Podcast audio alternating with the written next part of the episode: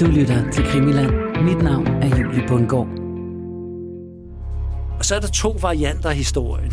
der, der er den variant, hvor Hasselstrøm siger, Ja, så sagde jeg til ham, at han kan få nogle, han kan få nogle øretæver, hvis han ikke fortæller sandheden. Og Høskulsson, han siger, ja, men så tænkte jeg nok, det var bedst at fortælle hele historien, og jeg synes også, jeg vil skrive det ned.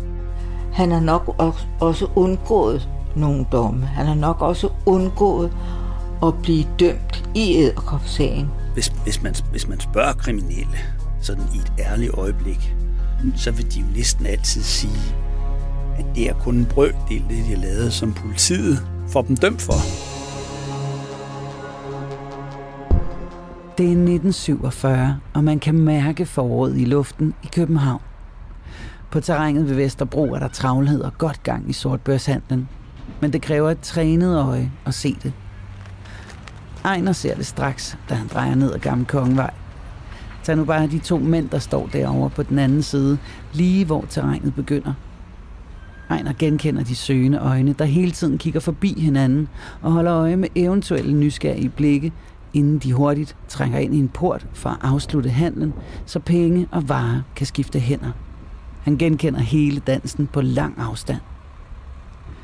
Ved Lindes møbelbutik skråner han selv over Gamle Kongevej og har kurs direkte mod Kaffetanken. Det er hans stamsted. Det er her, han laver sine forretninger. Selvom han egentlig ikke burde lave nogen af den slags forretninger overhovedet. Det er kun et par måneder siden, han blev løsladt. Hans lille, nyfødte datter, som han kun lige nåede at møde, inden han røg ind, er allerede blevet over et år gammel og kan gå selv. For hende og hendes søsters skyld burde han virkelig ikke lave den slags forretninger, som finder sted i porte og baggård på terrænet. Men han kunne virkelig heller ikke forestille sig noget værre på jorden, end at have et almindeligt arbejde. Når der slet ikke et eller andet fysisk hårdt arbejde, som hans salige far eller hans muttebror. Nej, så hellere tage chancerne, de hurtige penge, og ikke mindst fiduserne. Han elskede fiduserne. Numrene, og udtænke dem og udspille dem – Lige i øjeblikket havde han gang i en fidus med Nils Rudolfsen, og hvis ellers bare sagfører Lassen blev ved med at spille med, ja, så var der begyndt at være store penge i det. Han kunne ikke selv forklare det, men han elskede det. Rosen, når det lykkedes. Når fiduserne virkede. Han smiler lidt bare ved tanken, mens han åbner døren til kaffetanken og indånder den velkendte duft af humle og råd. Af ren vane lader han hurtigt blikket glide rundt i lokalet, inden han går hen mod baren, mens han nikker goddag til tjeneren. Han bestiller en øl og tager den med ned til sambordet. Han kigger ud over klientellet igen, for at se, om der kunne være en mulig handel, eller måske nogen, der solgte noget interessant. Men der er ikke rigtig noget at komme efter endnu. Det er også stadig tidligt. I samme øjeblik går døren op, og ind træder Hasselstrøms første mand fra bilforretningen ved siden af. Kabelen hedder han. Ejner kender ham ganske udmærket. De har allerede lavet et par handler tidligere. Kabelen kigger hurtigt rundt i lokalet, og da han får øje på Ejner, styrer han direkte hen mod ham. Ejner nikker tilbage til kabelen. Nå for søren, hvad må han vil? tænker Ejner for sig selv, mens han hælder øl op i glasset, og han er stadig i gang med at hælde, da kabelen står ved hans bord. Og bare på den måde, han sådan lidt for hurtigt hiver ud i stolen, inden han sætter sig, fornemmer Ejner straks, at der er noget på færre. Kabelen virker anspændt.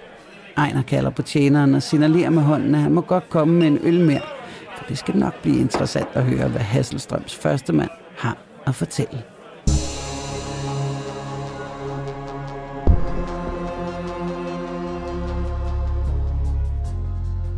Velkommen indenfor i Krimiland og øh, til serien Æderkoppen og min morfar. En øh, serie, hvor jeg forsøger at finde ud af, om min morfar Røde Ejner måske havde en forbindelse til Æderkoppens Svend og Hasselstrøm. Og mens jeg øh, finder informationer frem om min kriminel morfars fortid, så øh, møder vi altså også en del af de personer, der øh, var øh, involveret i det her netværk af sortbørshandlere, korrupte betjente og bedragere og andre kriminelle. Og efterhånden så har vi fået etableret, at øh, Røde Ejner altså var en del af det her kriminelle miljø, der udfoldede sig i efterkrigstiden.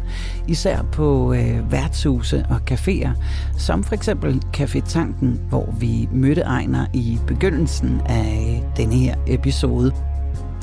Og netop øh, det sted, Café Tanken, spiller en ret så central rolle i dagens afsnit. For øh, som du nok husker fra sidste afsnit, så har vores faste følgesvend og ekspert Christian Holtet fundet den sag frem i Æderkoppesagen, hvor der altså skulle stå noget om Ejner Høskulser.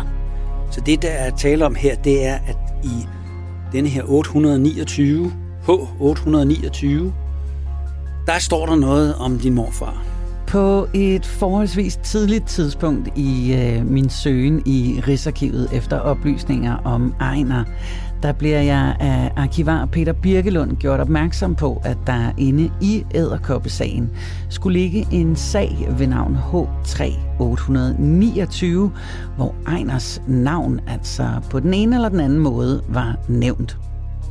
Æderkopsagen er en meget stor sag, som øh, fylder over 80 kasser, så det kan være meget svært at finde sådan en enkelt sag frem. Og derudover, så skal man først og fremmest have tilladelse til at se selve æderkopsagen, og den slags kan godt tage lang tid, så jeg havde egentlig væbnet mig med en øh, del tålmodighed, og så troede jeg, at det først var en sag, som jeg ville få at se om lang tid. Men nu er det jo altså så heldigt, at vi øh, her i Krimiland har allieret os med Christian Holtet, som har tilladelse til at se æderkopsagen, og som er yderst velbevandret i at finde rundt i de her mange kasser. Og i sidste uge, der modtog jeg en mail fra Christian, som lød sådan her. Der er ingen tvivl. Hasselstrøm og Høskulsson kendte hinanden. Historien indeholder alle elementer af drama, lige fra lysten til de hurtige penge, der genererer planen og forræderiet. En kæmpe fristelse, point of no return, en lille held og æderkoppens forsøg på grusom hævn. Ja, gisp var egentlig sådan, jeg havde det mest, da jeg læste den mail. Og derfor så har jeg selvfølgelig inviteret Christian ind i studiet igen, så vi kan få hele historien. Og det, du altså skal høre nu, er øh, også første gang, jeg hørte historien. Men øh, først så tager vi altså lige øh, en tur med Christian helt ind bag kulisserne i Rigsarkivet.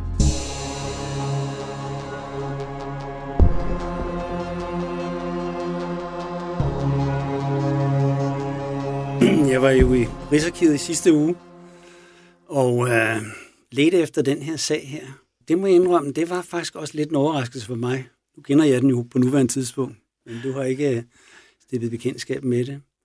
Men det, var, det er på mange måder en fantastisk oplevelse at komme på Rigsarkivet. Det er jo i Diamanten her i København, nede ved vandet. Det er en fantastiske bygning, arkitekten Henning Larsen har tegnet. Mm. Og læsesalen ligger på anden sal, og der kan man sidde og kigge ud over Christian, hedder det, Christian, Christianhavn, kan man se, og kanalen og så videre. Det er fantastisk flot.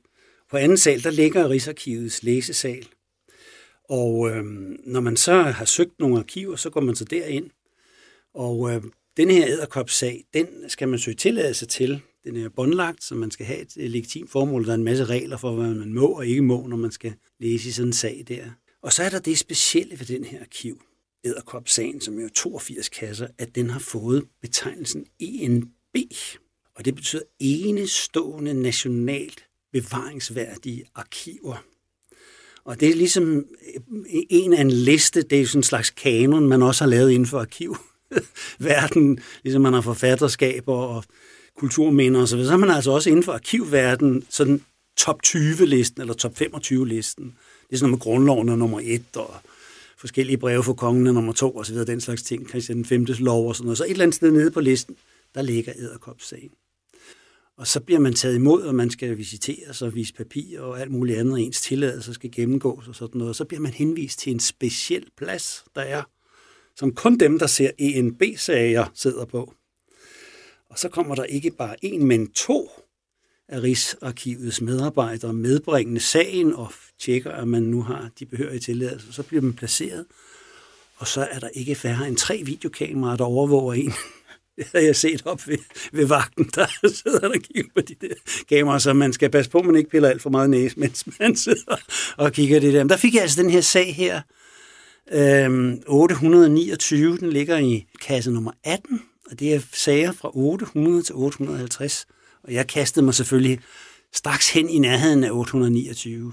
Men det er jo altid sådan lidt med, når man leder efter noget bestemt, så er det altid sådan lidt, ah, er der nu noget, ikke? Altså, hvad, hvad kan der ligge? De, alle de her sager, de ligger sådan i et blåt chartek i folioformat, som er sådan noget højere end A4, lidt, lidt smule bredere. Og der ligger så de her papirer inde, det er folieark, man skrev på dengang. Og så ligger de så, de her henlagte serier, så de er så puttet sammen på et tidspunkt og lagt hen i Rigsarkivet. Men der sker det ganske ofte, at der ikke er noget i sagen. Altså, så får man fat i et chartek, og så står der 742, så er der ingenting i. Eller der ligger en seddel, der står udtaget af øh, anklager Lotinka, eller øh, politiassistent øh, Nyborg, eller hvad de nu hedder, de forskellige, ikke? Og øh, henvendelse til kriminalassistent øh, Andreas Nielsen, eller sådan noget, ikke? Og så har man en lang næse, hvis jeg aldrig kommer tilbage igen. Så derfor var det med en vis bæven i stemmen, at, øh, jeg må så sige, i fingrene, hvis man kan sige det, at øh, jeg øh, kom frem til 829. Og så var det jo en, en glæde at kunne mærke, inden man åbnede, at det var en tung sag. En dejlig tung sag. I den tunge sag, som øh, Christian altså finder frem i Rigsarkivet, der ligger der flere afhøringer af flere forskellige personer. Blandt andet afhøringer af både Ejner og Axel Oskar Petersen, som øh, vi faktisk også mødte i Dollarsagen. Og så ligger der altså også en afhøring af selveste Svend Åge Hasselstrøm. Afhøringer, der øh, tilsammen gør, at Christian kan begynde at sammensætte historien. Vi skal tilbage i tiden til sommeren, foråret 1947. Mm-hmm. Der sidder Ejner Høskulsson en dag øh, på en café, som hedder Café Tanken. Og Café Tanken, den ligger på det, der hedder Terrænet på Gammel Kongevej, øh, som er et område, som ikke er bebygget, som det er i dag. Altså hvis man skal forestille sig, hvor det er henne, Gammel Kongevej, nummeret er 6, Gammel Kongevej nummer 6, så skal man forestille sig, hvis man, når man kommer til København, at man står af på Vesterport station, så vil man kigge over på det store Imperial-kompleks og Imperial-biografen, som man kigger ned af Gamle Kongevej. Lidt længere nede kan man se planetariet. Men der ligger altså der nærmest, hvor indgangen til Imperial-biografen øh, er i dag, der lå øh, Gamle Kongevej nummer 6 på det, man kaldte terrænet. Og terrænet, det er, det er det område, hvor den gamle hovedbanegård lå, før man flyttede den over der, hvor den ligger i dag. Og det, der var sådan jernbaneterræn, og der var øh, forskellige øh, skinnesystemer osv. Så, så blev det bare kaldt terræn, og da man så flyttede hovedbanen og fjernede, eller flyttede hovedbanen over, det hvor den ligger i dag, og fjernede sporen, så blev det ved med at kalde, blive kaldt terrænet. Og det blev overtaget af Københavns Kommune, og de i årene frem til 1950-55, der udlejede de det til sådan forskellige, mere eller mindre tilfældige, midlertidige træbygninger og så videre, hvor folk havde forskellige ting og sager. Det var den ene side. Den anden side var bebygget. Mm. Og lige over for nummer 6, der lå jo byens møbler, som var ejet af Johannes Linde her i 1947, hvor der også blev foregik ting og sager, af kriminelle ting og sager. Øh, så han har ligget og kigget over der på nummer 6. Men øh, kaffetanken der, der sidder Ejner Høskulsson en, en dag i foråret 1947. Øhm, der er det interessante ved nummer 6, at det er også der, hvor Svend Aage har sin bilforretning.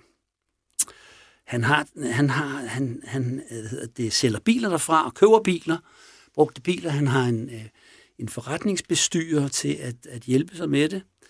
Og det hele er sådan set, øh, i, i, der, hvis man slår op i krak, så, kan man ikke, så står der ikke noget med Svend Aage Hasselstrøm, der har noget med noget bilforretning på det tidspunkt der.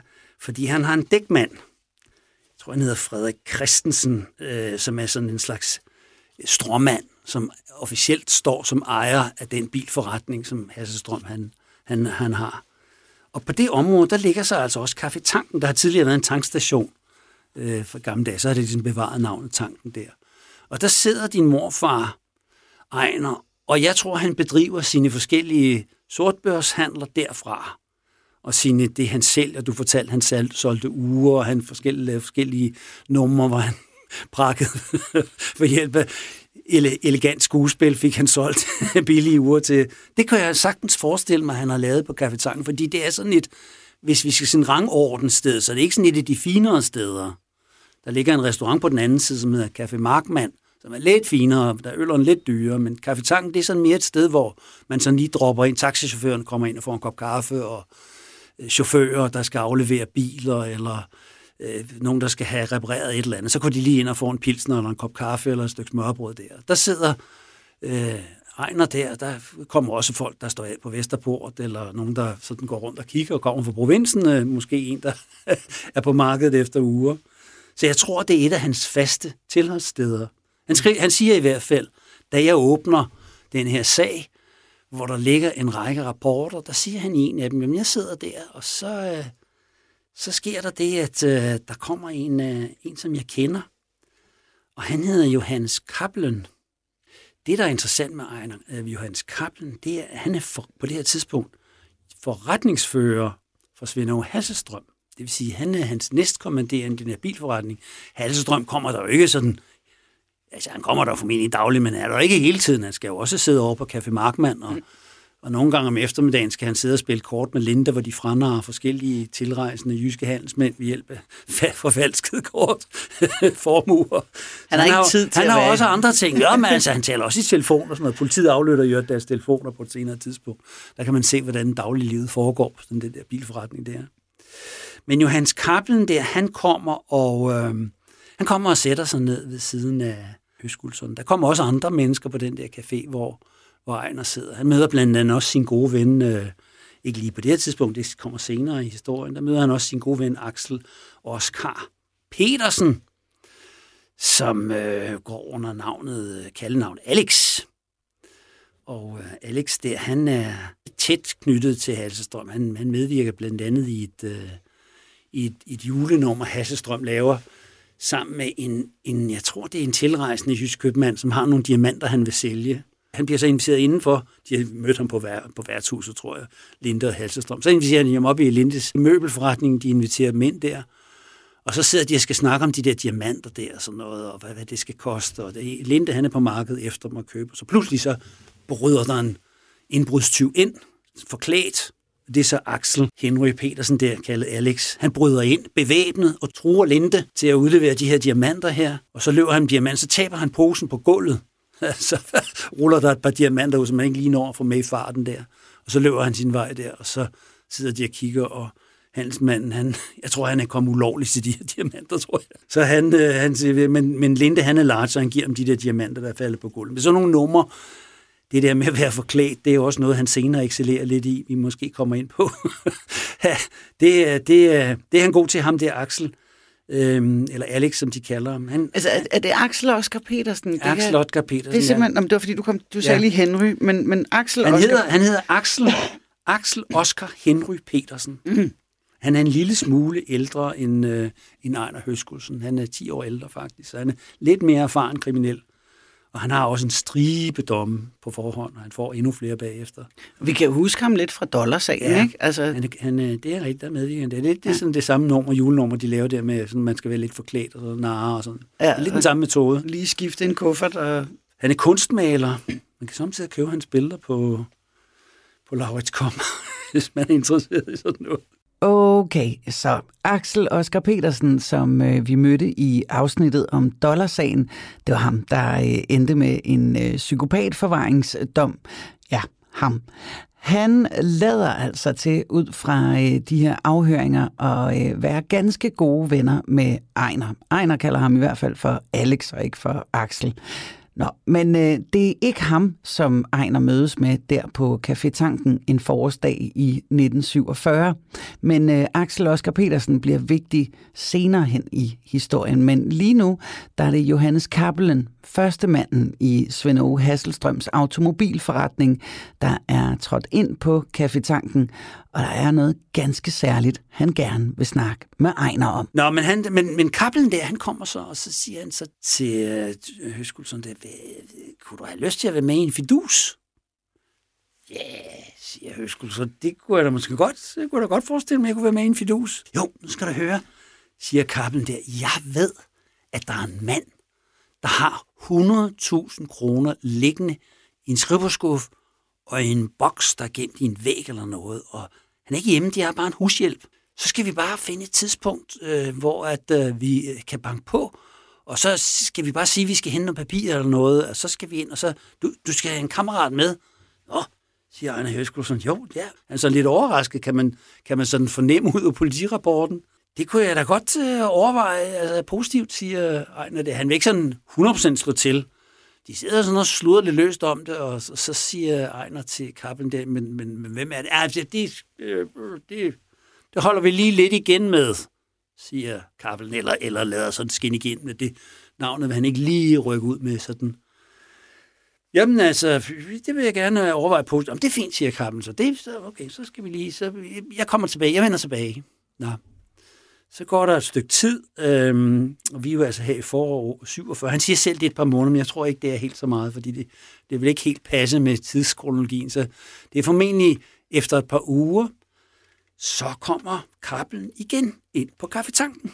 Og så siger han så, ja, nu skal du høre, ved du hvad? Nu skal vi lave det her kub her. Siger Øskelsen der. Hvad, hvad så? Ja. Og, og nu, ja, men altså, hvor er det hen, og hvem er det, siger han. er jo drøn nysgerrig, altså 100.000 kroner, det vi snakker jo om noget, der minder om, altså et millionbeløb i dag, ikke? Altså, ja. måske 3 millioner kroner, altså, hvem har det liggende i kontanter, ikke? Ja, siger Kappel, han er, han er åbenbart ikke helt, ikke helt vild med at rykke ud med det, men, uh, men så kommer det, så siger han, manden, vi skal bryde ind hos, det er Hasselstrøm. What? Ja, vi skal bryde ind hos Hasselstrøm, siger han. Nej! Jeg ved, hvor papirerne ligger, siger Kappelen. Jeg har selv været deroppe mange gange for at hente dem. Så jeg ved, hvor han har tingene liggende. Og jeg ved, hvor nøglen er til boksen. Nej, hvor Vi skal bare finde tidspunktet. Og Ejner bliver sådan helt forbløffet. Øh, jo, ja, øh, jeg ved ikke rigtigt, om han sådan helt, om han siger, jo, den er jeg frisk på. Det kan godt være i virkeligheden. Det ved vi ikke, for, men da han bliver afhørt af politiet, der er han lidt, lidt mere, tilbage. ja, jeg måske sådan lige, jeg skulle lige tænke på lidt om og sådan noget. Og man tænker også lidt, at, at, at han over for politiet i hvert fald øh, sikkert har fået det til at lyde som om, at han nærmest blev hævet med. Ja, det kunne jeg godt forestille mig. Men vi ved det jo ikke med sikkerhed. Men i hvert fald siger Kappelen, om den er fin, du, så, øh, så det, jeg kommer lige tilbage, hvornår vi skal gøre det. Okay. Så der er for ham, Kappelen, han skal faktisk gå, kun gå 5 meter, fordi kontoret ligger lige ved siden af kaffetanken. Der ligger kontoret på den anden side. Så Hasselstrøms første mand, Johannes Kappelen, vil have min morfar Ejner til at lave en form for indbrud hos Svend Aage Hasselstrøm. Okay, 100.000 kroner skulle der efter sine ligge i Hasselstrøms kontor, som nærmest bare skulle være sådan lige til at hente. Men... Men vi sidder jo altså og venter på, hvornår skal det her så ske? Og så bladrer man så videre i øh, politirapporten, og så sker der ikke noget. Uh. I hvert fald ikke for Høskulsson, men så efter en uge, så går rygterne på den sorte børs. Der har været indbrud hos Hasselstrøm. To maskerede mænd er trængt ind og har under foregivende af at ville hente nogle papirer, har de så narret husassistenten til at åbne døren, og efter de så er blevet efter hende, spærret hende ind i et kosteskab, og så har de gennemroet Hasselstrøms skrivebordskuffe og åbnet hans hemmelige bankpok og løbet med et kæmpe stort beløb. Nej. Lyder det på den sorte børs. Rygterne går.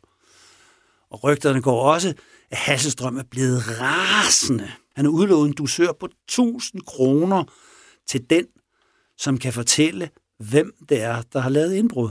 Hvad han jo ikke ved, Hasselstrøm, er, at det er hans egen forretningsfører, der står bag ved indbruddet. Ja. Men så går der jo et stykke tid der, hvor historierne cirkulerer rundt omkring. Og, og Høskulsen, han ved jo så lige præcis, hvad der foregår. Han ved jo så også, at han ligesom er blevet forbigået, fordi at Johannes Kappelen, Hasselstrøms øh, forretningsfører er gået udenom ham, selvom han egentlig var blevet lovet at få del i den her tilsyneladende formue, der er blevet stjålet. Så han kan jo ikke andet end at gøre, end at sidde og drikke sine bajer der på, på kaffetanken der. Og så er det, at Ejners gode ven Axel Oscar Petersen, også kaldet for Alex, kommer forbi kaffetanken, og øh, ham har Christian lige fundet en ekstra historie på. Alex, øh, han bliver dømt for, han bliver dømt for flere forskellige interessante øh, ting og sager. Blandt andet bliver han, øh, nej, han bliver ikke dømt, han bliver stærkt mistænkt af politiet, blandt andet for et indbrud hos en antikvitetsforhandler, hvor de går ind og stjæler for altså et, et, et kolossalt stort beløb. Altså et guldsmykker og dyre antikviteter, som den her antikvitetshandler, han bor på Kongens Nytorv, i ved siden af den franske ambassade, altså meget, meget, meget fint sted. Der på en eller anden måde for de tiltvunget sig, Alex der og hans kumpan, for de tiltvunget sig adgang, og så stjæler de altså sådan en, en, en, en hel rygsæk fuld af, af hvad hedder det, øhm, af værdigenstande. Blandt andet et guldcigaret i tui, øh, som er fremstillet i 21 nummererede eksemplarer af den engelske konge, Okay. Øh, den foregående, ikke på den der på det her tidspunkt, men den foregående engelske konge, som er blevet lavet i anledning af den engelske konge og hans dronnings 25 års ægteskab, eller jeg ved sådan noget. Bryllupsdag. Bryllupsdag, ja. Og der har de inviteret 21 privatgæster. De er ikke privatgæster, de får så, som sådan udleveret, så ligger der så på det, hvad der skulle være sådan en, formentlig sådan silkeforet æske, eller ved, fløjsforet æske, hvor der ligger det her, som altså, og så var der så indgraveret årstal og sådan noget, ikke? Ja. Og så er det besat med diamanter altså i sådan en bogstavskombination, hvor der står kongens navn Edward, og hans, hans dronning, nu har jeg glemt, hvad hun hedder, men hun hedder H, noget begynder med H. der står der EH på. Og derfor så ved man det der. Ja. Og øh, den, det, det er jo altså tusindvis af kroner. Altså, de anslår selv, at det er altså, måske at det er 60.000 kroner ved datiden. Altså, det er et millionbeløb, ikke? fordi ja. den har så simpelthen så høj en proveniens, altså, det, altså historien omkring det, plus selve det håndværksmæssige i det. Den, den har han stjålet ham, Alex, og så, så går han og faldbyderen, og han vil gerne have, han regner med, at han kan få 8.000 kroner for den. Altså også et meget stort beløb. Så finder han så en, øh, en, en af hans venner i smuglermiljøet, som han siger, kan du ikke gå ud og prøve, om du kan sælge den her?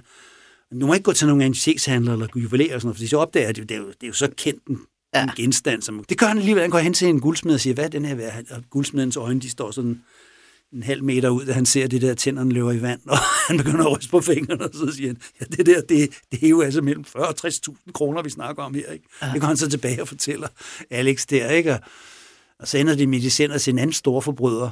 Nå, det ja. var sådan lige en sidespring der, men, men han sidder, han, han kommer så ind der en dag på tanken der, så sidder han der Høskul, og Høskul kan jo ikke holde sin kæft.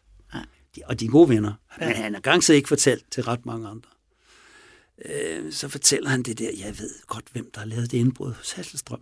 Åh, oh, siger Alex. Hvad? Ved du det? Ja, det ved jeg godt, nu skal du høre. Så fortæller han historien. Ja. Nå, siger Alex, og det var, altså, det var lidt interessant, den historie der. Så det, ja, der er jo 1000 kroner i belønning, siger Alex der, så han, han kan begynde at øjne, der er måske en forretning i den historie der. Så han siger så til, til Ejner Høskelsen, der, ved du hvad, Ja, det må vi snakke lidt mere om. Jeg er nødt til at løbe nu, fordi jeg skal have en, en køretime. Jeg skal have en genopfriskningskøretime. Det, det lyder helt usandsynligt, men altså, det, han, han er så lovlydig, så han synes, han skal have en genopfriskningskøretime. Han kan sagtens bryde det, ind alle mulige det steder. Påstår han, påstår han, så han skal have, at, han, at hans kørelærer kommer og henter ham og sådan noget. Det tror jeg er løgn. Men altså, skidt nu med det. I hvert fald så kører han sig afsted, og så siger han så, han bliver nemlig også afhørt til politirapporten bagefter, så siger han så, ja, og så kommer vi så tilfældigvis hen i Dronningens Tværgade. Og der står uh, Svend Aage Hasselstrøm. Uh, lidt et tilfælde, altså, så hopper han ud, Alex der, og så siger han, altså, jeg ved, hvem der har lavet indbrud hos dig. Åh, oh, siger Hasselstrøm, åh, hvem er det? Ja, det, altså, det er en lidt længere historie, men altså, jeg er jo lige i gang med den her køreteam her, ikke? Men uh, kan vi ikke mødes lidt senere? Det kan vi snilt, siger Halsestrøm. Hvor skal vi mødes? Jamen, vi skal mødes hjemme hos mig, siger Alex. Han, så vi kan mødes der om time. Om den er fin. Så kører han tilbage til Høskolsen og siger, hvad er vi? Jeg har lige et ærne. Kan du ikke gå med mig hjem øh, til min øh, lejlighed i Skinnergade? Vi skal lige... Øh... Og hvad Ejner jo ikke ved, det er, at Hassestrøm også er inviteret på samme tidspunkt. Så Ejner, han kommer intet af en... Øh, hen til lejligheden i Skinnergade, hvor Alex jo altså har sat hvad hedder det, Hasselstrøm øh, stævne, og øh, da de så kommer ind, så står Hasselstrøm i opgangen, og så bliver Høskulsson, øh, han kender jo udmærket Hasselstrøm. Og nu tænker han måske, åh, åh, kan Hasselstrøm finde på at mistænke mig for at have noget med det her at gøre? Ja.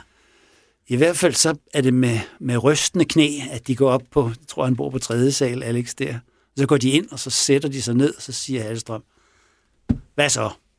Ja, hvad så, Ejner Høskulsson?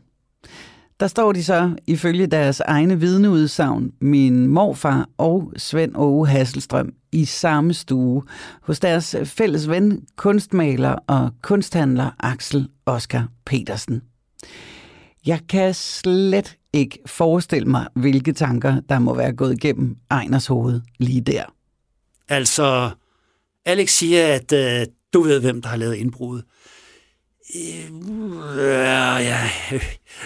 Øskulsson, han tøver lidt. han tøver lidt. Og så er der to varianter af historien. der, der er den variant, hvor Hasselstrøm siger, ja, så sagde jeg til ham, at han kan få nogle, han kan få nogle til hvis han ikke fortæller sandheden. og Høskulsson, han siger, ja, men så tænkte jeg nok, det var bedst at fortælle øh, hele historien, og jeg synes også, jeg vil skrive den ned, så Halserstrøm ligesom havde på et stykke papir. Så hvad der sådan øh, er, helt er sket, det ved vi ikke, men altså, man kan sådan set godt forestille sig begge varianter, men den ene af dem er nok mest sandsynlig. Ja. Heller, heller til, at Høskelsen, han har med det samme kunne øh, indse, at jeg kan lige så godt prøve at spille lidt held her, ikke? så jeg fortæller ham det, ikke? Og det kunne jo også være, at man kunne fordele den belønning der. Ja. Og Hasselstrøm, han, han er jo vant til at love folk tisk, ikke? Høskelsen fortæller Hasselstrøm historien, fra starten af, fortæller, at Johannes Kappelen, hans forretningsfører, og så videre, og Halstrøm, han tænker, ja, okay, det er jo, fordi det må være folk, der har vidst noget om det, ikke? Og, og de har også overvåget min lejlighed, siger Hasselstrøm til politiet, da han bliver afhørt om sagen her. Ikke? De har overvåget lejligheden, de har simpelthen afventet, okay, min kone går ud der ved 10-11-tiden, så har de simpelthen gået op der, de har vidst, at der er husassistent alene og sådan noget. Så det, og de har også vidst, hvor de skulle gå hen, de har vidst, hvad de skulle de skulle lede efter og så videre. Ikke? Selvom 100.000 kroner, som øh, efter sine er det beløb, der blev stjålet hos Hasselstrøm, selvom det kan lyde af mange penge, og især dengang i 1947, så er det slet ikke utænkeligt, at øh, Svend Hasselstrøm for det første havde så mange penge liggende, og måske faktisk endnu flere. Øh, det var ganske normalt, at han havde så meget liggende i kontanter. For der findes rigtig mange historier om Svend Aarhus mange penge. Det er formentlig et langt større beløb. Det, det tror jeg, vi taler ikke om 1000 kroner, han har liggende. Der er to historier, som overbeviser mig om, at det er et langt større beløb. Den ene historie er en historie, som en af de hårdest dømte politifolk, øh, efter, efter krigen bliver dømt øh, tre års fængsel, fortæller øh, for korruption. Han, på et tidspunkt, han, før han bliver korrumperet, er han med i en ratcha hos øh, Hasselstrøm, i Hasselstrøms daværende domicil, nemlig en øh, tobaksforretning i Klærkegade. Johannes Hansen hedder betjenten. Han har underhånden fået at vide, at øh, Hasselstrøm gemmer øh, penge, kontanter, som han holder uden for skattevæsenet og uden for omsætning. Og sådan, det gemmer han i et panel over en radiator, så skal man skubbe det til panel, så kan man løfte op. Så det laver ret så ved han udmærket, at pengene ligger der, det går han så straks hen og åbner op, og så ligger der 40.000 kroner, og dem konfiskerer krisepolitiet, han er krisebetjent Johannes Hansen. Øhm, og det er jo også under krigen, det her. Øhm, så der er sådan en lille million efter vores tid, han lige napper der, ikke? Mm, og som så, bare ligger i vindueskarmen. Og så bliver Hasselstrøm sigtet for det der, øh, og får en dom for, at han kommer ind og sidder to måneder i fængsel, som man tilbringer op i Aalborg Arrest. Og så øh, får han en bøde, på 33.000 kroner for at have de der penge liggende der ud over den der fængselsdom, og så konfiskerer de beløbet.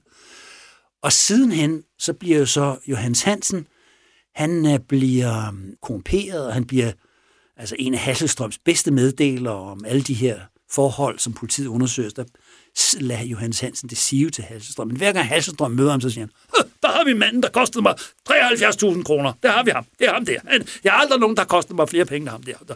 Og dags, du gammel kamp, så få en bajer og sådan noget. Så, og den anden historie, det er en historie om, at der under krigen, øh, lige til sidst, der er der et indbrud, der er tre maskerede mænd. Den ene kommer fra Daisy-banden, som er en fantastisk historie om en gruppe gangster, som i øh, krigens sidste år laver en enorm stribe. Altså, de påstår at være frihedskæmper og sådan noget, men altså, de begår mor, og de laver væbnede røverier og tæver folk osv. osv., osv. Altså, virkelig nogle hårde drenge der til sidst under krigen der. En af dem, sammen med nogle af sine venner, han laver et indbrud hos Halsestrøm, hvor konen er der, og hvor de også laver sådan hold-up, og hvor de, altså efter datidens øh, øh oplysninger til politiet frarøver Halsestrøm 12.000 kroner, og det er formentlig også underredet. Så derfor, mm. det er derfor, jeg tror, at beløbet har været meget større. Men tilbage til vores historie, hvor min morfar Ejner altså netop har fortalt Hasselstrøm, at det er Kappelen, Hasselstrøms egen første mand, der har frarøvet Hasselstrøm for op mod 100.000 kroner. Nå, men så har ved Hasselstrøm jo, okay, det er altså min forretningsfører, som har lavet det her indbrud. Eller det er i hvert fald, han er under stærk mistanke. Så må vi hellere snakke med ham. Og der er på det tidspunkt, at han efter eget udsagn godt rasende. Mm. Fordi han synes, det er, dels er det et tillidsbrud, der er et indbrud, øh, han har mistet værdier, og dels så altså, hader han selv at blive taget ved næsen. Ikke? Men øh, han øh, ringer så ud til Kappelen der, og siger, kan du møde mig inde i øh, Klærkegade i cigarforretningen? Det skal ikke være i Dronninggården, der hvor han bor, det skal være i Klærkegade. Og så ringer han til Kristen Linde, han er forretningsbestyrer på Lindes møbelforretning i Sundevedgade. Øh, han bliver altså kaldt med ind også, og så tænker jeg hvad, hvad skal han med for? Ja, han skal med, fordi han er en ordentlig klæber, ikke? Mm. Så de skal være to, altså. Og Kappel, han kommer ind, og så siger Hasselstrøm, så låser han døren, og så siger han, sæt dig ned, Kappel, nu skal du få dit livs største røvfuld. Øretæve, siger han. Du skal få dit livs største øretæve. Nå, siger Kappel, jamen det glæder jeg mig til. Han tror, at det er en joke. Ja, det er ikke nogen joke, siger Halstrøm. Nu skal du høre, jeg ved, det er dig, der har arrangeret det indbrud, eller, eller fået nogen til det, eller hvad, hvad, hvad siger du til det? Ja, det kender han ikke noget til. Han nægter med det samme. Jamen altså, så får du nogen på bæret. Så er der igen to versioner af historien. Hasselstrøm siger, at ham og Kesse giver øh, Kappel en ordentlig røvfuld. Og Kappel siger, der de rørte, de lagde en, en, en hånd på min skulder. Jeg fortalte, som det var. Jeg havde intet med det at gøre. jeg kendte ikke noget til sagen. Og øh, jeg kan, kan kun forestille mig, at det er noget, som Høskulsson og Alex, altså Axel øh, Oscar Henry Petersen, det, det er noget, de har fundet på for at få belønningen. Mm. Det er den eneste grund. Altså, det, de, de, de er simpelthen de beskylder falsk beskyldning. Det er det, altså, og så ser han meget uskyldig ud. Ikke? Ja. Ah, jeg tror ikke på ham. Nej. Øh, og det gør Hasselstrøm heller ikke rigtigt, men han, kan, han har ikke andet end det, de udsagn for de to gutter der. Han kan, det kunne jo godt være, at de prøvede at få. Det, det, det kunne man ikke helt udelukke med de typer der. Han kender jo også øh, Alex der, og han ja. kender også Øskusson og ved, det kunne de måske godt finde på. De har været kendt for sådan nogle små julenumre der, så han kan ikke helt udelukke, men omvendt så er han jo også overbevist om, at det er insider. Mm. Det er nogen, der ved noget, og Kappelen har mange gange været i Dronninggården for at hente papir, noget, noget han skulle skrive under, når Halstrøm ikke er der, sidder nede på Café Rico eller en af de andre mm. bæverdænger i, i Dronnings Tværgade. Så han havde lidt i tvivl, og så siger, så siger Kappelen der, så ja, ja, altså, jeg kan prøve at bevise, at det ikke er mig. Ja, det kan du da godt prøve på, men du er fyret. Og jeg skal sige dig en ting. Hvis det viser sig, at det er dig, så vil du aldrig nogensinde komme til at lave så meget som en pind i den her autobranche. Du er død mand i autobranchen. Og han har ligesom tjent sine sporer på at være dygtig til at handle biler og været forretningsfører for Halstrøm faktisk i nogle år. Ikke? Så det er sådan lidt, mm, det, den er, det er en hård dom at få. Ikke? Omvendt siger Halstrøm, hvis det er sådan, det ikke er noget med dig at gøre, så skal jeg nok hjælpe dig i gang igen. Så skal jeg nok hjælpe dig i gang igen. Ja, han er large, ikke?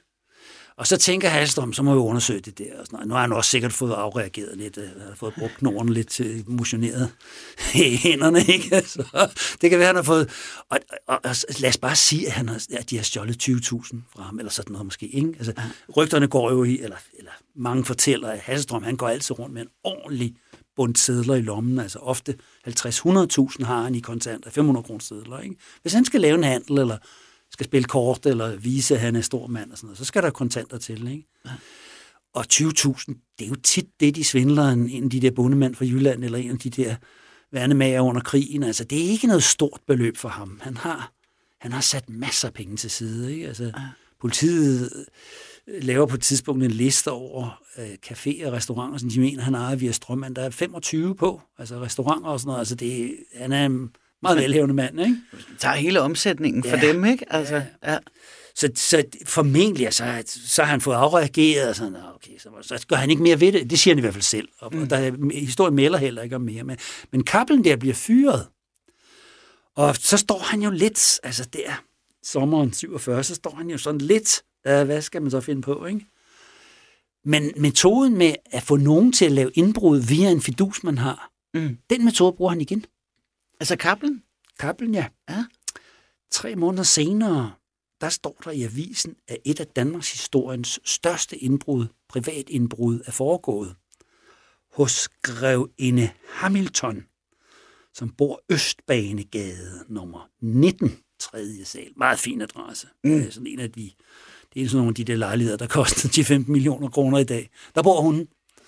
Øh, Hun er datter af en af Danmarks rigeste mænd, øh, Harald Simonsen, som tjener sine penge på, på tømmerhandel. Øh, Erna, ikke? Erna, Erna, Erna Hamilton, Hamilton, ja.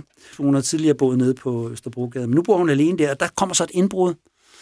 Og det er Kappelen, der har arrangeret det. Han har fået at vide af en husassistent, en tidligere husassistent, hvor Erna hun opbevarer sine smykker henne. Og det er nemlig også noget med en nøgle, der ligger i et bestemt skrin, og så skal man fjerne et, et, et, et maleri på væggen, og så er der en boks bagved, og så ligger smykkerne derinde, og der bryder de ind, og der stjæler de for 150.000 kroner smykker.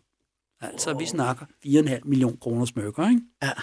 Og et af smykkerne er også sådan et sådan, altså virkelig et mesterstykke. Det er et øh, platinarmbånd, 3 cm højt, som er besat hele vejen rundt med, med brillanter. Okay. Og det er vurderet til 50.000 kroner. Så der er altså... Det er, det er Kaplan, der arrangerer det. Og de der gutter der, de slipper afsted med det der, og Kaplan han hjælper dem med at, at gemme det her og slippe afsted. Men så sker der et eller andet, så de bliver afsløret, og man, de fanger de der to gutter der, de fanger, og de finder også det meste af det i en skorsten. De har ikke nået at få afsat de der smykker nu, det er sikkert også ret svært, fordi man, sådan noget er jo kendt, det er beskrevet i aviserne og så videre, hvad det er. Det eneste stykke er beskrevet, det er jo sådan en celebresag, ikke? For fine adresser og sådan noget, så der var, det var godt stof i avisen. De skriver ret udførligt om det her indbrud her, så de kan, de kan ikke sådan lige kaste det ud på markedet, så de ting, de, vi gemmer det lidt, og så, ligger, så, men så bliver de afsløret, og senere bliver det, kommer det så frem, at Kappelen, han også har øh, en andel i det, og måske har man, eller, eller det er for ham, der har planlagt, fordi metoden er ligesom kendt, kan vi se, vi kan tilskrive ham. Signaturen står nærmest nedenunder. Ikke? Han har en modus. Han har en modus, ja, operandi. Og de kontanter, der er også stjålet nogle kontanter for den boks der, dem har han så øh, omsat eller er i besiddelse. Jeg kan ikke lige huske, hvordan det er det. Mm. Så han fortsætter sin karriere der, så de er jo alle sammen, kan man sige, enrolleret i den her historie her.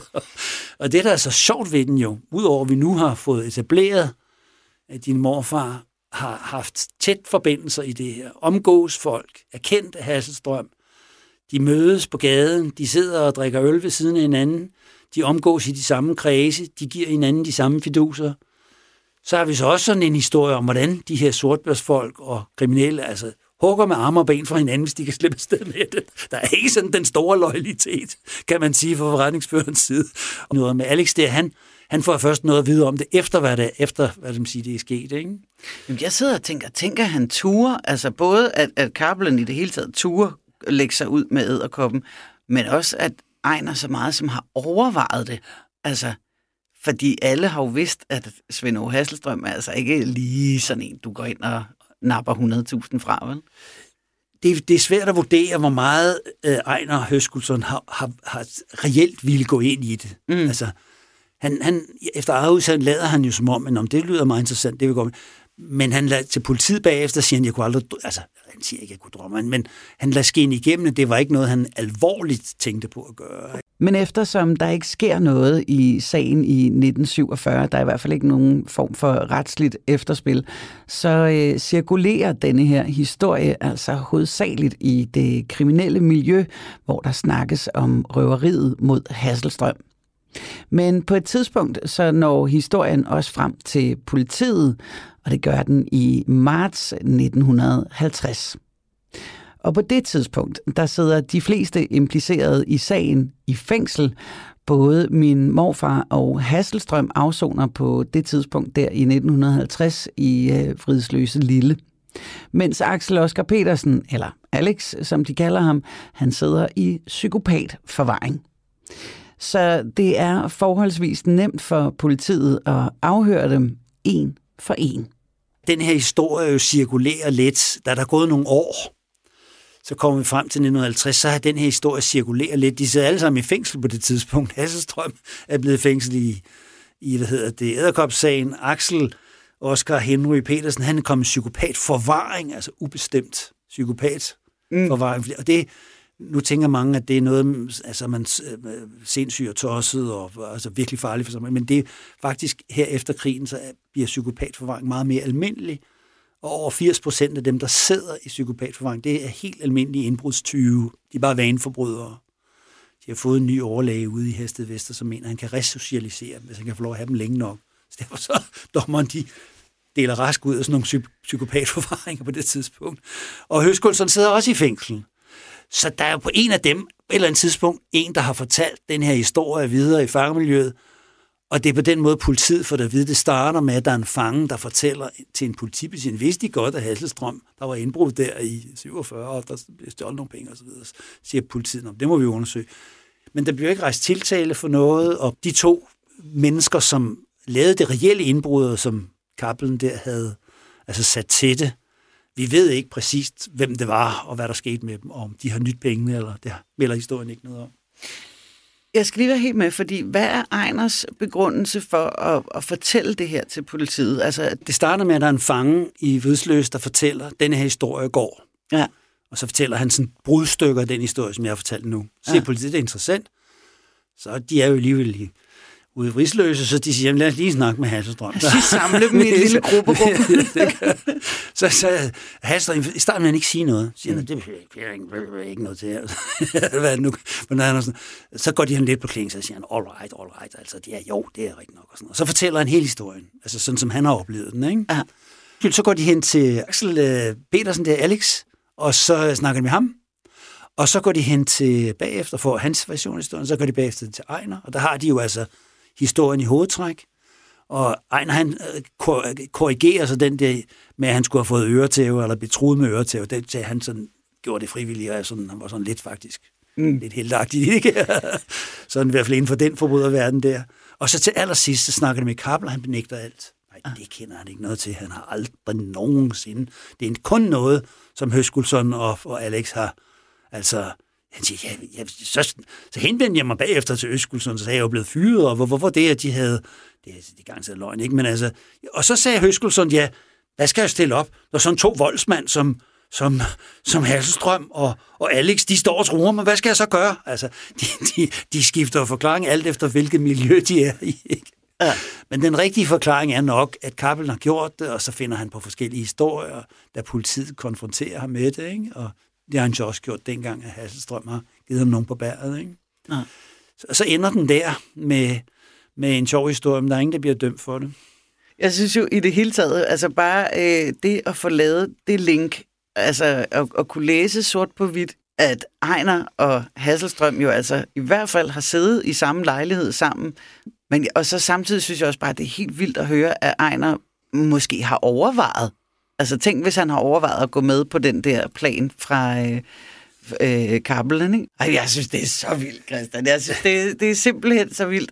Siger, og samtidig, så, så er jeg også lidt glad. Jeg er også lidt glad over, at det ikke er sådan, at, det, at vi ikke er ude i, at det, at de har haft et eller andet hemmeligt øh, netværk i flere år og tjent masser af penge og snydt alle mulige mennesker, men at han stadigvæk sådan bare er lidt ude på sidelinjen. Han er lidt på sidelinjen her. Han, ja. han spiller en sjov rolle, ikke? Han, ja. han, politiet spørger ham om det her, så siger han så, ja, jeg lød som om, jeg var interesseret. Men øh, så sagde jeg til Kappel, at, øh, at jeg ikke kunne være sikker på, at det var rigtigt, hvad han fortalte mig, når han ikke ville fortælle, hvor værdierne lå. Ja. Så han er lidt på sidelinjen, men, men en, en charmerende rolle, i hvert fald efter eget udsagn. ja, så er der jo så også hele det her med, altså det, det ved man jo godt, både for kriminelle generelt, men det er så sandelig også mit indtryk af min morfar efterhånden, at det er jo heller ikke alting, der står i de der politirapporter, som er helt sådan, som det er foregået, fordi de er jo mega gode, alle de her typer, til hele tiden at sno sig udenom og give en lille bid af det, der er sandt, og så kommer der noget andet, som at det lyder sandsynligt, men det er ikke helt det, der har foregået og sådan noget, ikke? fordi de stadigvæk jo ser det sådan, at politiet er de onde, ikke? og så øh, hellere snakke med Hasselstrøm end med politiet måske. Ikke? Men denne her sag ender jo med aldrig nogensinde at komme videre. Altså, den bliver henlagt. Er det fordi, den er for lille, for ubetydelig, eller hvad er det, der er årsagen Der er jo til? ikke nogen rigtig at sigte, fordi ja. Altså, Hasselstrøm har ikke anmeldt tyveriet. Og der er jo på det tidspunkt, hvor politiet begynder at afhøre, der er gået tre år. Så der er jo, man kan jo ikke ligesom gå op og finde nogle fingeraftryk. Øh, man kan godt afhøre husassistenten. Det gør de ikke. Altså, de skriver ned, at de vil gøre det, men de gør det faktisk ikke. Mm. De afhører Erna Hasselstrøm. Hun bliver også sat øh, udtalt og så videre, men og de går sådan set meget grundigt til værks. Der er flere papirer, end dem, jeg lige har omtalt her. Ikke? Men, mm. men de kan ikke rigtig... øh, Fordi Kappelen vil ikke sige, hvem det er. Mm. Og han, han siger jo hele tiden, at han slet ikke kender noget til det. Så, og han er jo ligesom indgangen til, hvem af de to forbrydere. Så kan man sigte Kappelen for det, men da han nægter det, så har man kun Høskulsson og Alex, altså, som sidder i psykopatforvaring. en, en, en dygtig sagfører på Kappelens side vil sige, at undskyld, at de vidner troværdige i denne her sag, de er, bliver stillet i udsigt at få 1000 kroner. Det er noget, de har fundet på. Der er ingen beviser mod min klient.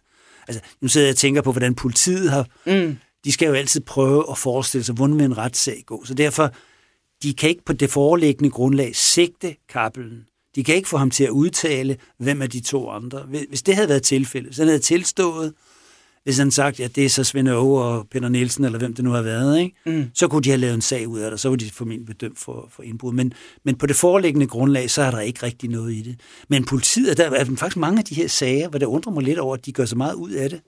Øh, hvorfor Uden- går de... Ja, fordi der er jo ikke rigtig noget i det andet, og det kan de også godt se relativt hurtigt, men de går meget, meget grundigt til værks. Altså, det er en ordentlig stavl papir, der ligger omkring det der, ikke? Ja. Og de udtaler sig om alle mulige forskellige detaljer, så der er ikke et blad, der ikke er vendt i historien. Men den har aldrig været offentlig fremme. Den har aldrig været skrevet om i avisen, mig bekendt. Der er ingen af de forfattere, der har skrevet om æderkopssagen, der har haft den med. Øh, så den er, den er sådan set præsenteret her for første gang, og nu får du så også at vide, hvordan din morfars rolle var i den historie. Og historien er ikke bare præsenteret her for første gang.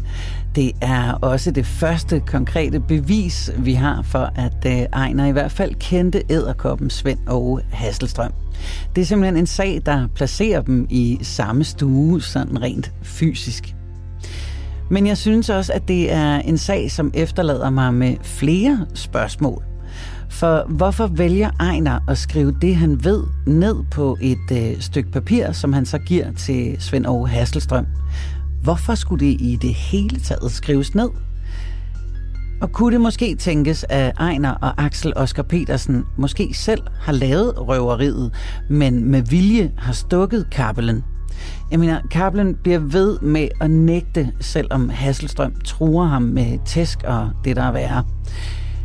Men det er også en sag, der giver mig lyst til at vide mere. Og det kan jeg måske få mulighed for meget snart, for jeg har fundet frem til Ejners fangesag fra Vridsløse Lille. Det er en mappe med notater og vurderinger og evalueringer fra alle de gange, som Ejner har siddet inde i Vridsløse Lille, hvilket i alt er fire gange. Men det er altså en sag, som jeg ikke bare skulle have tilladelse til at se. Det er også en sag, som jeg først skal have tilladelse til at snakke om i radioen i det hele taget, og det håber jeg at få meget snart. Men i mellemtiden, så har jeg fået en anden tilladelse, nemlig en tilladelse til at offentliggøre min morfars generaliekort. Det kort, som ligesom var mit første spor i Rigsarkivet, og det betyder altså, at jeg nu kan dele det med dig. Jeg har lagt det op i Krimilands Facebook-gruppe, sådan så du selv kan nærstudere det. Og måske så opdager du nogle oplysninger, som jeg muligvis har overset så er du altså øh, meget velkommen til, hvis det skulle ske, at øh, kommentere på det inde i Facebook-gruppen. Der står mange pussy ekstra oplysninger på det her kort, så det er bare med at komme ind på Facebook og søge efter Krimiland, og så få meldt dig ind i øh, Facebook-gruppen der. Krimiland er ved at være ved vejs ende for i dag. Mit navn er Julie Bundgaard, og jeg har tilrettelagt øh, serien om æderkoppen og min morfar. Og det har jeg gjort øh, sammen med Frederik Holst, som også sidder i redaktionen på programmet, som er produceret af Wingman Media for Radio 4. Tak for i dag, og lad os så endelig lyttes ved i næste afsnit af Krimiland.